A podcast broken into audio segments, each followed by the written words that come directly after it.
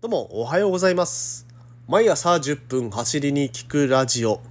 このラジオは初心者ロードバイクに乗る方、初心者でロードバイクに乗り方に役立つ情報をお送りしている番組となります。また、この番組は初心者でロードバイクを始めたらまずはこのサークル。ロードバイクで刺激的な出会いを求めたいならこのサークル。AVG23.8km 毎 H の提供でお送りしております。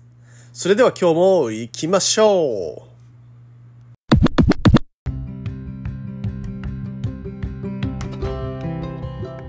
はい、改めてま、改めまして、えーどうもおはようございます。森健でございます。沖縄一周自転車ツアーのツアーガイド、そして AVG23.8km 毎 H の広報として、えー活動しております。どうもおはようございます。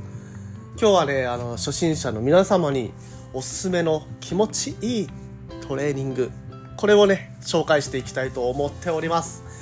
え、気持ちいいトレーニング、どんなのなの？と思うじゃないですか。これね、気持ちいいだけじゃないんですよ。実際ね、持久力と心肺機能、向上します。でそれに伴ってエネルギーの代謝率が上がって体脂肪の減少につながる痩せるんすよね。痩せる。そして心肺機能上がる。それだけじゃない。積極的疲労回復につながる。疲労も回復しちゃう。心肺機能上がってエネルギー代謝が上がって痩せて疲労も回復しちゃう。そんなトレーニングあるんすか？って感じじゃないですか。あるんですよ。今日は 今日は皆さんにそのトレーニング法教えていきたいと思いますのでぜひご期待ください。ということでこのトレーニング法ね、まあ、この話を聞いた後にきっと皆さんね調べたくなると思います。どうどういうトレーニング法なのかなと。うん。本当にあのいろんなねやり方っていうのが実際存在してましてで私が今日今から話すのはあのその細かい部分ではなくて、まあ、ざっくりとしたねこういう感じでやりますよっていう部分です。であのこのトレーニング法を突き詰めていくと結構奥が深くてやっぱりブログですとかあとまあいろんな動画を探すと たくさん出てきます。でその動画内で言ってるのもそれぞれの人の体感っていうのも入ってますのでちょっとずつね内容に内容がカスタマイズされてたりとかするのでえーまあ、自分に合う方法っていうのをそういった、まあ、動画ですとかブログですとかを見ながら追求していくのも楽しいトレーニングになります。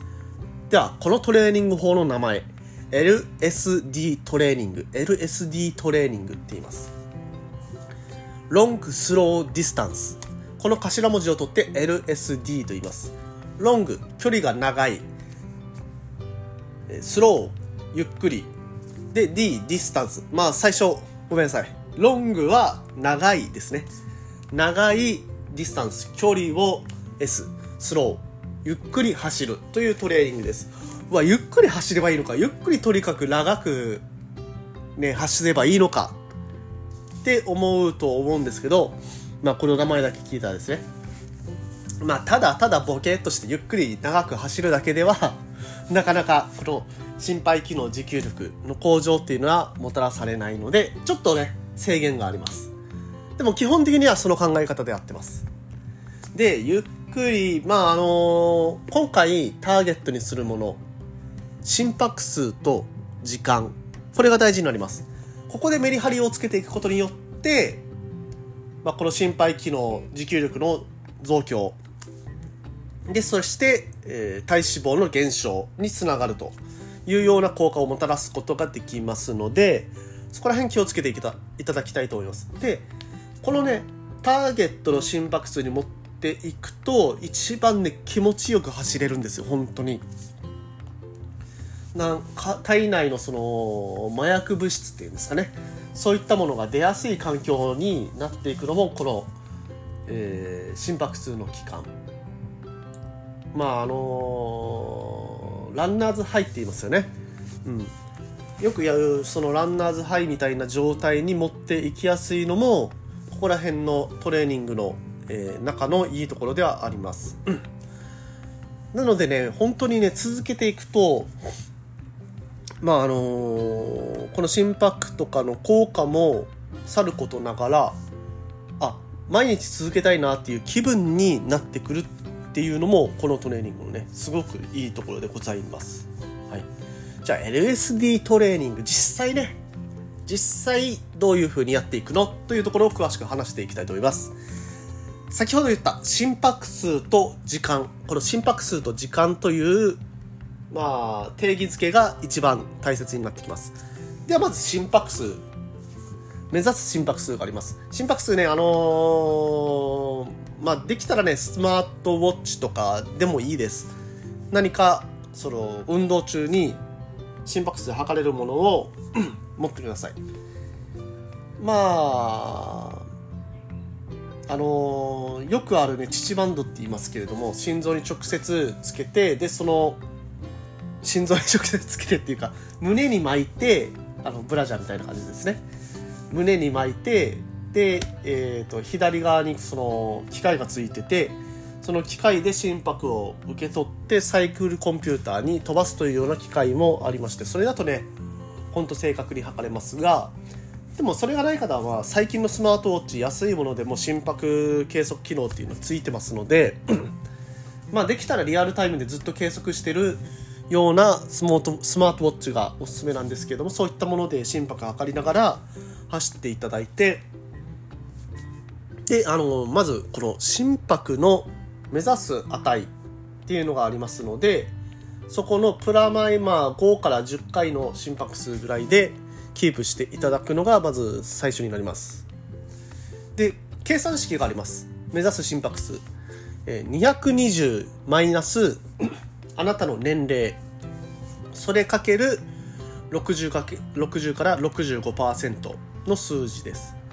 でこの220マイナス年齢っていうのは、えー最大心拍数ですね。スポーツでの最目指す最大心拍数の数になります。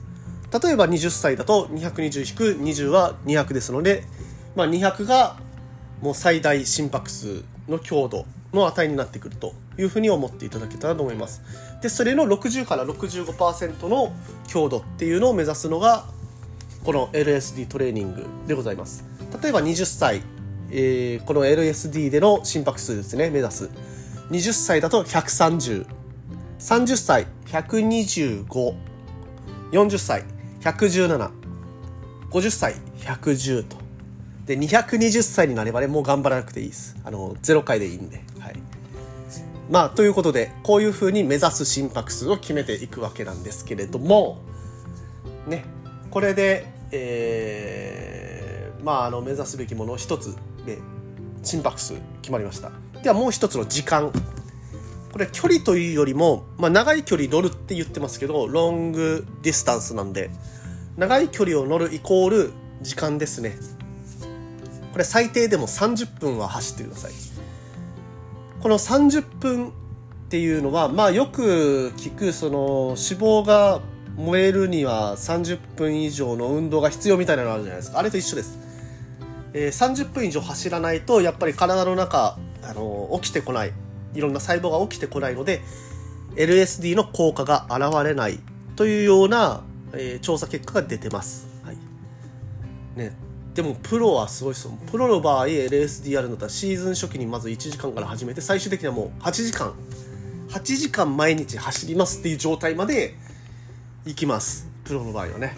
うんすごいですね。えーもう150キロ160キロまあ200キロぐらい走ってんでしょうねその場合はね。うんすごいことです。でもまああの初心者の方一般の方はもう毎日走るんでしたら30分以上で週に数回しか走らないっていうんだったらまあ1回あたり最低でも1時間以上は走っていただきたいかなと思いますということでまあ心拍数をねさっき言った20歳130、30歳125、40歳117、50歳110このプラマイ5から10ぐらいの心拍数を目指して、まあその心拍数を維持してとにかく30分以上走る。できたら2時間ぐらい走ってほしいなというのが LSD トレーニングです。これが基本です。はい。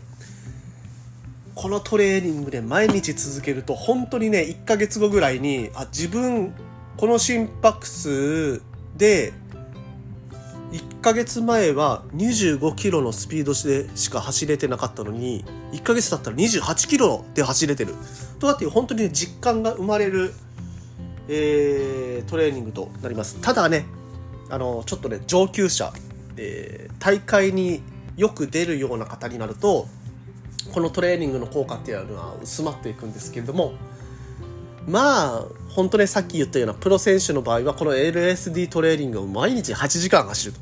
一般の仕事しててそんなに走れないです。なので皆さん安心してください。まあ毎日30分ぐらい続けている以上まあねずっと気持ちよく毎日毎日トレーニングできますのでこの LSD トレーニング。ぜひとも頭の片隅に置いて、なんかね、ちょっと気になった時に調べていただければと思います。ということで、えー、本日の走りに聞くラジオ、えー、話題は以上となります。まあ、今回はね、結構ね、私初心者のトレーニングに本当にいい話できたかなと思っております。うん。まあ、この話が、えー、ためになったなとか、まあ、また、えー、次回もね、こういった tips 聞いていきたいなと思った方は、ぜひとも SNS での拡散、そして、この番組のフォローお願いいたします。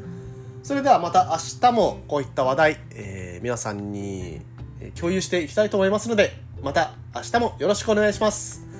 それでは今日も気をつけていってらっしゃい。